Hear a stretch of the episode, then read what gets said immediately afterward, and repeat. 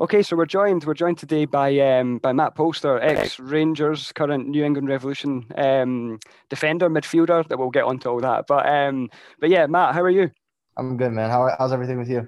Yeah, yeah, all good, thanks, all good. Um, I guess first thing, sort of away from football a little bit, but um, loads going on in the world right now, and nowhere more so, I guess, than in the states. How's uh, how's life over there? Is it all okay?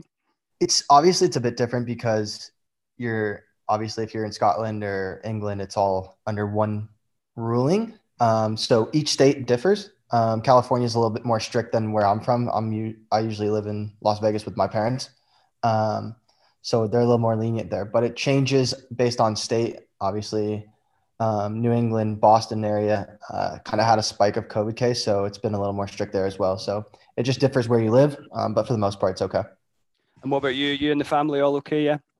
Yeah, all good. Um, right now, I'm with my mother and father-in-law in LA um, with my wife's side of the family, so it's good to see them a little bit. Um, I plan on seeing my parents one more time before, hopefully, we go back to uh, playing some football.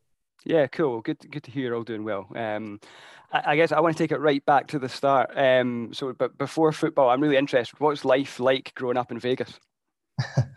I get that question asked quite a bit, even from like teammates in America. Um, yeah it's definitely different, um, but my parents did a really incredible job in terms of like sheltering me. Maybe mm-hmm. too much to an extent, um, but obviously you're always concerned about the worst. Uh, living in Las Vegas, obviously there's a lot of yeah. things you can get into, um, but for the most part, it's just like any typical suburb.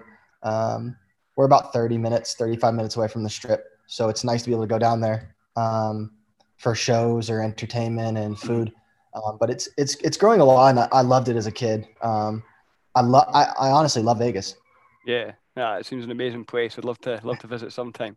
Um, so football, obviously, massive part of your life, and it's growing um, over in the states. Um, but it's, it's, still not really. It's not the number one sport. There's a couple ahead of it, but um, I guess you would have been exposed to all kinds of different sports as you were growing up. What made you choose uh, football or soccer, I guess, over those other kind of more popular sports in the states? Yeah, it's definitely taking some time to grow. Um, it's it's tough to compete when you have NFL, MLB, um, NBA. Those are obviously the big main sports that, as a kid, you you tend to um, play. Uh, mm. I was stuck in baseball for the most part. My parents were terrified of me playing uh, football, mm. so baseball was my only other sport. And then my mom was the one who got me into soccer initially, and she kind of just saw my love for it and I know when I was about probably a teenager, 13 or 14, I really had to decide whether if I wanted to stick with baseball or stick with soccer. And um, I just came back after a baseball game and basically broke down and just said, I don't want to play baseball anymore. I just want to play soccer. So um, my parents kind of see the passion I had for the game and um, just let me go go with it, you know, and it's obviously turned out pretty well. Yeah, nice. Were you a good baseball player? Yeah. Did you have a chance there, or um, or was it just all soccer really? I was okay. Nah, I was definitely not in turn. Like if you compare soccer to baseball, um, I was definitely a better soccer player. But baseball, I enjoyed. It's just such a slow sport, um, and the only obviously in soccer and football, you're you're engaged in all at all times, and you're always like your mind's always racing and having to solve problems on the field. Baseball is just you pitch it, you hit it, mm-hmm. you throw it first. You know, it's just like it's so it's just the same thing over and over, and I just didn't like that kind of repetition. Yeah, no, fair enough, fair enough. So started off properly, I guess. Uh, I think I'm right with Colorado Rapids. Is that right? Um, I had a short spell there. So being in Las Vegas, there wasn't a lot of soccer um, academies. We actually never had an academy. Hmm. Um, so I was got lucky with the team I was a part with in Vegas that p- partnered with Colorado Rapids. Mm. Um, so I was able to go up there a couple times um, during my time with downtown to train with that team. Um, I never was really with the Colorado Rapids. They just okay. gave me a couple uh, chances to train with them. All right. Okay. So you need to tell me because I think it's a bit different over there, but it all kind of comes through like college football is the sort of main thing that gets you started properly. Is that right? So um, you're with the Ed- Edwardsville Cougars. Is that where it really started to kick off for you then? Yeah, definitely. Um, I think the biggest part I know when I was growing up, um, you, you had that transition from college, from playing soccer to college, and then you go through the draft and then you get drafted to a team. Um, that was kind of the the transition I had. I think that's starting to change a little bit more. Mm-hmm. Um, teams are now going through their academy as opposed to going through the draft. I think the draft will always be some type of thing, mm-hmm. um, but I, I think in the coming years you're, you're going to start to see uh, teams rely on their academy more than the draft. But for me personally, yes, I had to come through college. Um, I really enjoyed college. Uh, it was definitely a different type of game and style, but I think it benefited me going into the professional game. And then that, that draft happened 2015, I think it was. Chicago Fire came in to, to take you. So, um, how how do you feel when that happened? Then about about your buzzing when you got the the shout. Yeah, I mean, I definitely get some stick for it still because obviously I I didn't cry, but I definitely had like a, a moment where I got choked up because, you know, as a kid, you really you know, you, you, you dream of those moments and you dream to sign that contract and be a part, part of a professional team. And for me, that was what I've always wanted to do. And for it to come to uh, fruition, um, I was extremely happy. And, you know, my parents have been there with me every step of the way. And I was happy for them to be a part of that. So um, it was an incredible experience. Yeah, amazing, man. I'd like anyone would get emotional in that moment. I know I would. That's that's living the dream, isn't it? So, um, it was three seasons you you had there. Uh, did you have a good time? Was it successful? How how did you get on? Yeah, I ended up doing four years with Chicago, but my cool. fourth year, I ended up getting uh, injured. Um, second game of the season, I believe, and that kind of put me out. Um, unfortunately, it wouldn't have been the full season of injury, but I re-injured my injury, which right. put me basically to the end of the season. I think I got the last two games in, so things at the end of the, my Chicago career kind of like didn't play out as I would have liked. Um, but my first three years, I, I thoroughly enjoyed because obviously as I was playing on a consistent basis. And um, in 2017, we had a really good season with uh, a couple obviously huge signings like Dax McCarty, um, Bastian Schweinsteiger, Juninho. So we put a we put a really good team together. Um, I really enjoyed that that group of guys, and and Chicago's an incredible city. So it's it was it turned out to be a good, you know, final two years, especially if I didn't get injured. So, um, but I, I, I loved Chicago. Yeah, no, it sounds good. See, see when guys like Schweinsteiger and Juninho come in, like, is it hard not to be like a little bit starstruck, like when you're sort of training with these guys every single day, or, or you know, they just just one of the other guys basically? I definitely was thinking that when Schweinsteiger came into the changing room. Yeah. But he broke the ice himself. Like this man would come into the changing room and start blasting music and like singing to it and like joking around. So he made like the environment much more like calm and you didn't have to like didn't feel like you were tiptoeing around like a big, you know, star. Yeah. So he did a really good job of like opening up from the first training session and it was easy to be around him and easy to play with him. Yeah, I mean, the guy that's like won the World Cup and things that's like that. I mean, like you'd think he was going to be like super. Not that he wasn't like all business and wanted to win. He wanted to win, but when he had moments to like really ease everybody and like calm everybody down, but whether it be on the pitch or in the changing room, he was really good at that. So. Nah, it's good. And for you, like you played midfield at that time or sort of switched between midfield and defence. So when you see someone like that coming in in a sort of I guess there's a good side and a bad side. He's like competing for your position, which probably isn't great, but you must just think I, I can learn so much from this guy. Yeah, definitely. I think, like you said, it was obviously a bit not disappointing because it was incredible to be with him and around him and learn from him, but it definitely hurt me playing midfield. And that's when the transition happened in 2017 when we signed Juninho, Schweinsteiger, and Dax McCarty, it was very difficult to break that, break into that midfield. And for me, I wanted to, yeah, I wanted to play and I wanted to be a part of the team. And for me, that was to find another role within the group where I could benefit the team. And that was right back. Okay. So is that, is that what kind of almost forced that change to happen then? Yeah. Yeah, exactly. So I think it was initially, it wasn't even a thought because I don't even think I, I think I might've played the first game and maybe I didn't even play the first two games and we weren't doing well in certain positions and then kind of spiraled from there. And they asked if I wanted to give it a go. And I said, yeah, I mean, I, I just want to play. So yeah, um, it worked out in the end. Oh, it sounds like a great time there Chicago. Um, I'm really interested then. So you've spent your whole life and your whole football career up until this point in America. How does a move to Scotland with Rangers come about? Yeah, I mean it's it's somewhat obviously to an extent who you know and the timing of things as well. And um, so I'll try and keep it long story short. Mike Magee, if you're familiar with him, mm-hmm. um, he played in uh, LA Galaxy. Uh, he came to Chicago my first year, I think, or before I came into the league. Um, he was like the MVP of the league in 2014, and I came in 15. Mm-hmm. Um, him and I got really close, and he ended up going back to LA when Steven Gerrard went to LA. Okay. Um, Mike Magee and I, I obviously told him like Steven Gerrard was an idol of mine, and I really liked his game and wanted to model my game after him.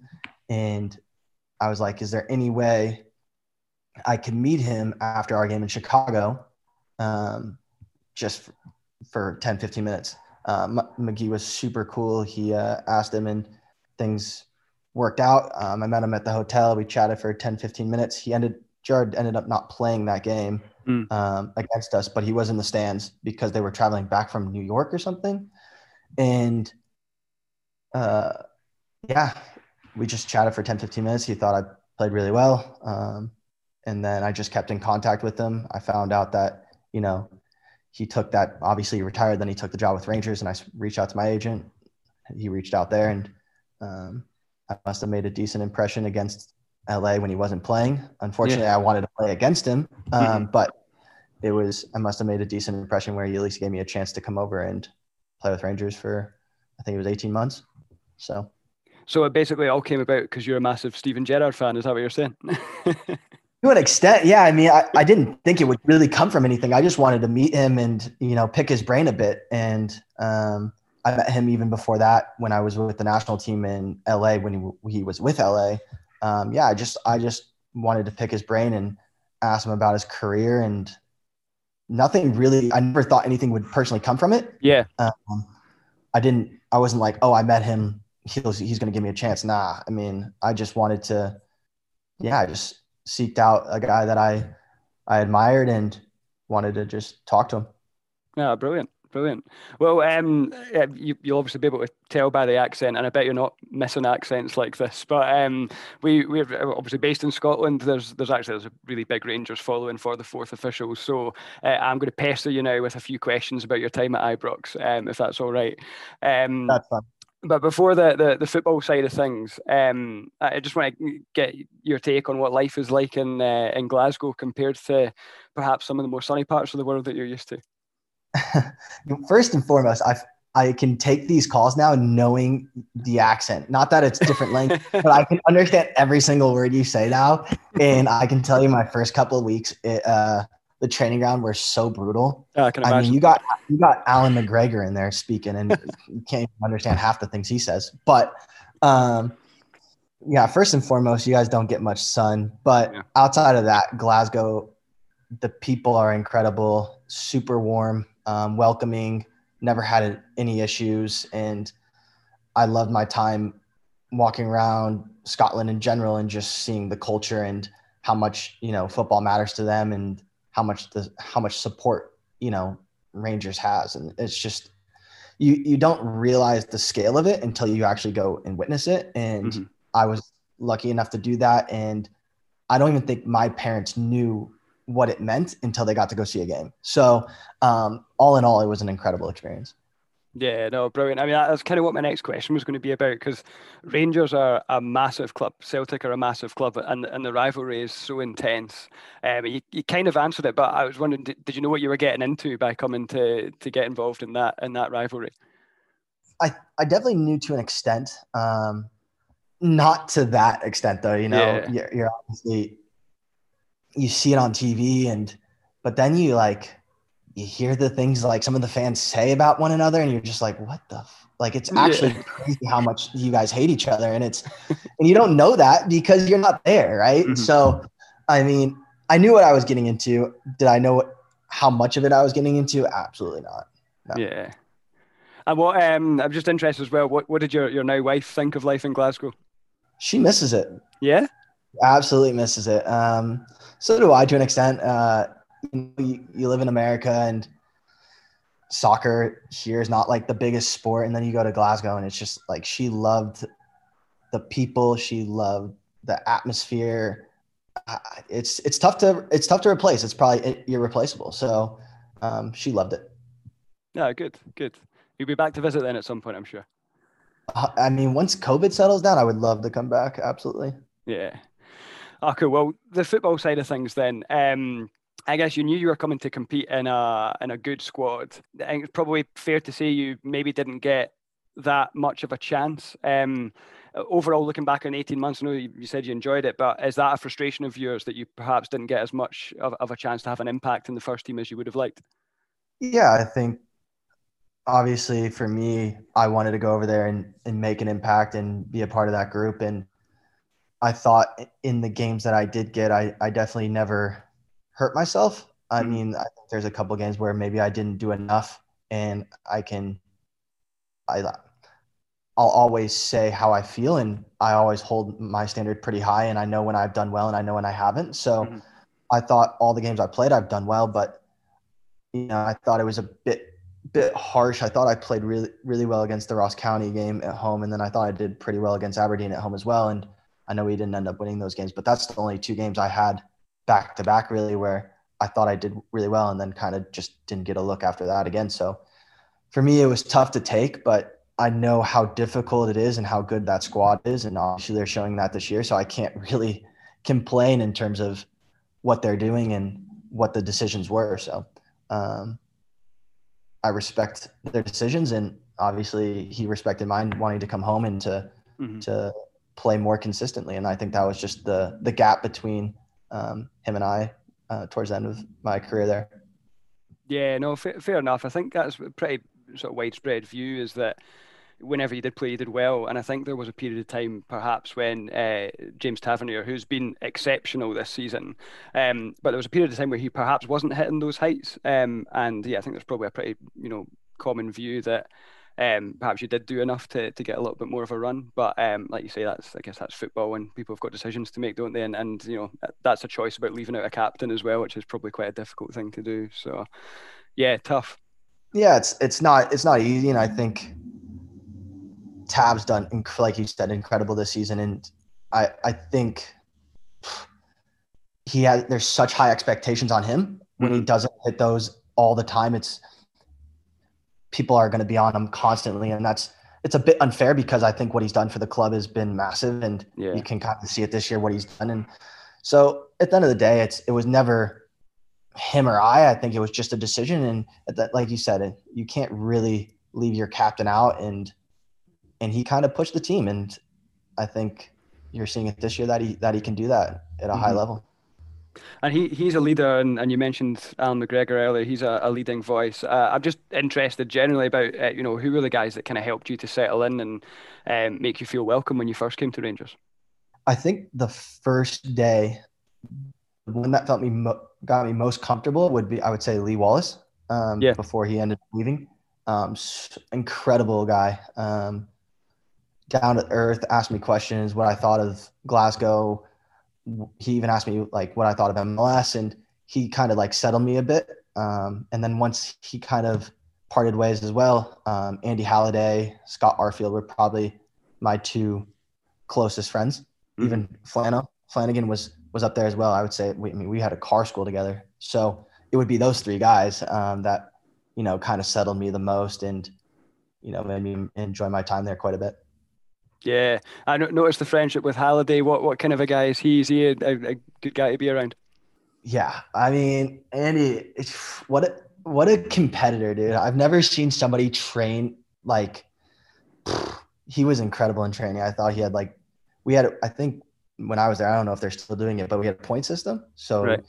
you know, it would calculate how many points people had through the course of the season and like the last three had to pay fines or buy tickets for the top three to go somewhere in the whatever for off season, but mm-hmm. he would always be in the top three. He would always win in training. You wanted him on your team. And then after away from footy, I mean, we would be on Call of Duty with each other for fucking three hours, you know? And it's just like, you can't, you can't replicate that. I enjoyed my time hanging out with him as much as possible. So Andy was, Andy's probably, probably my best best mate over in Scotland for sure. Yeah, he seems a funny guy as well, which is always good. He has terrible sarcasm. I hope he hears the podcast because like you don't you don't get the Scottish sarcasm, and he's just like he's just taking digs at me all session. He, he would walk up to me after a training session and be like, "Wow, you were shit," you know, and I didn't think I was that bad, and that's what I thought to myself. It obviously was a joke, so I don't know, dude. He, he's he's not funny. Trust me. Fair enough. Um, one of our one of our subscribers, Mark, um, he uh, highlighted the fact about your sort of ability to play a few different positions, and you only really seem to be used as a right back at Rangers. Um, when that wasn't quite working out for you, d- did you approach manager about you know midfield? Was he aware of the fact that you had the ability to play in other positions, or, or were you really kind of focused on training as a right back at Rangers?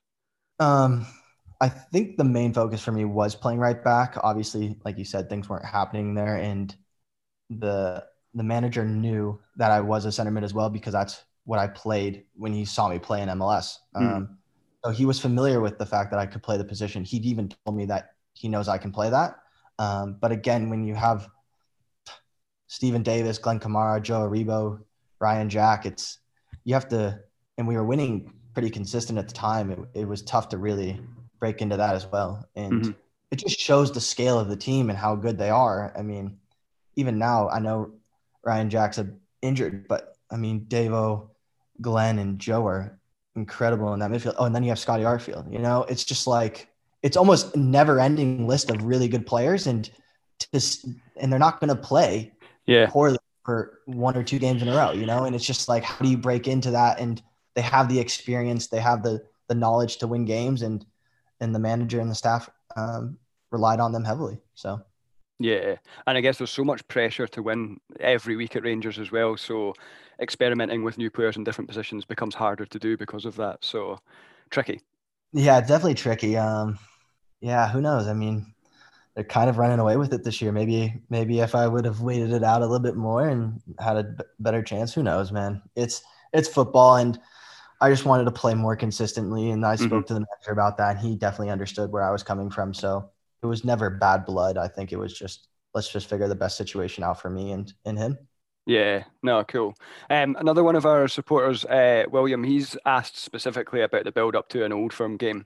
Um, he's wondering if there's any sort of different preparation, if there's a different feeling about the place during the week at, at Murray Park. Is it uh, is it intense? Yeah definitely intense. Um, I wouldn't say that the training sessions were always the same. So you knew what you were going to get the day before the session, but you could definitely see the focus level increase and the competitiveness within the session um, go up, which was pretty standard. Um, you could tell when when that game was coming up, and sometimes it was almost quiet mm-hmm. because of how how focused people were for the weekend. So yeah, I would definitely say there's a change in in uh, focus when those those games were coming up you've mentioned it before. You've obviously been keeping an eye on it. Celtic are desperately chasing ten in a row.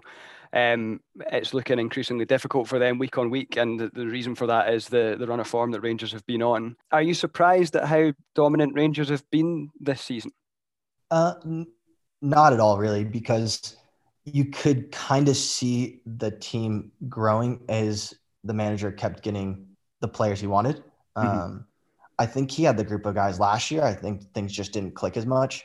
Um, and, and when you're, I don't even know how many shutouts they have this year, but when you're not giving up any goals and you're just not dropping points to teams sometimes that we were last year, it's just, it's gonna, it's gonna obviously give you the best chance of winning the league. And they're obviously in incredible form, and I don't, I don't see that really changing. Yeah, mate, you're right. They've they've conceded six goals in 23 games, which is just yeah, obscene. I mean, it doesn't get talked about enough. That, at that point, if you're only going to give up six goals in 22 games, you said 22 uh, games. I mean, yeah, 22, 23. Yeah. You're as a Rangers player, and you're you're you're always going to score one goal, you know. So it's like you're giving yourself the best opportunity to win games, and they're doing that right now. So as you said, obviously it came to an end quite naturally. I think with with you and Rangers, um, it seemed, seemed like the right thing for everyone. Uh, you're back home now, um, back in the states, um, playing with New England Revolution. Um, how's how's that been going? Are you you enjoying your football again?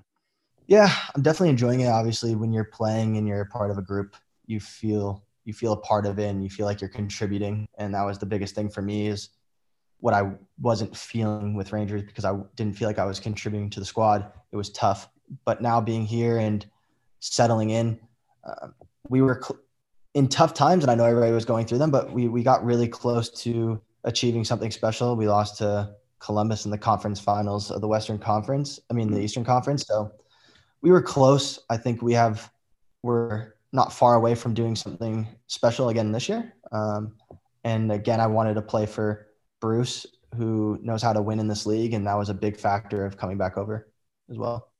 Oh, brilliant. Um, and I guess last thing, I'm just kind of interested in uh, your future because uh, obviously you've had a bit of a taste of European football. Um, do you see yourself coming back over here to play football abroad again, or you know, you quite happy to just see out the rest of the career over in the states? Have you got Have you got a plan, or is it just take it as it comes? I definitely wouldn't rule it out because I I did enjoy my time over in Europe, mm-hmm. in the UK, and I that was a dream of mine as well to make that happen. And not that it was short because it was 18 months, but I definitely wanted it to be a little bit longer. And I would never rule anything out, that's for sure. But as of right now, I'm really focused on trying to achieve something with uh, the Revolution and back in MLS. Listen, that's us. Uh, thank you very much for taking the time to speak to us here at the Fourth Official. We've uh, we've really appreciated it. Um, so yeah, all the best with the Revolution, and uh, yeah, we'll keep an eye out. We might see you back over here at some point. Yeah, absolutely, maybe, maybe. Thanks for having me, by the way.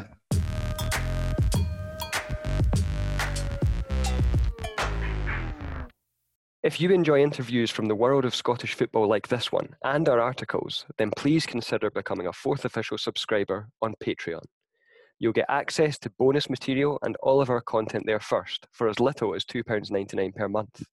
Help us to tackle the mainstream media by becoming a subscriber now at patreon.com slash the fourth official.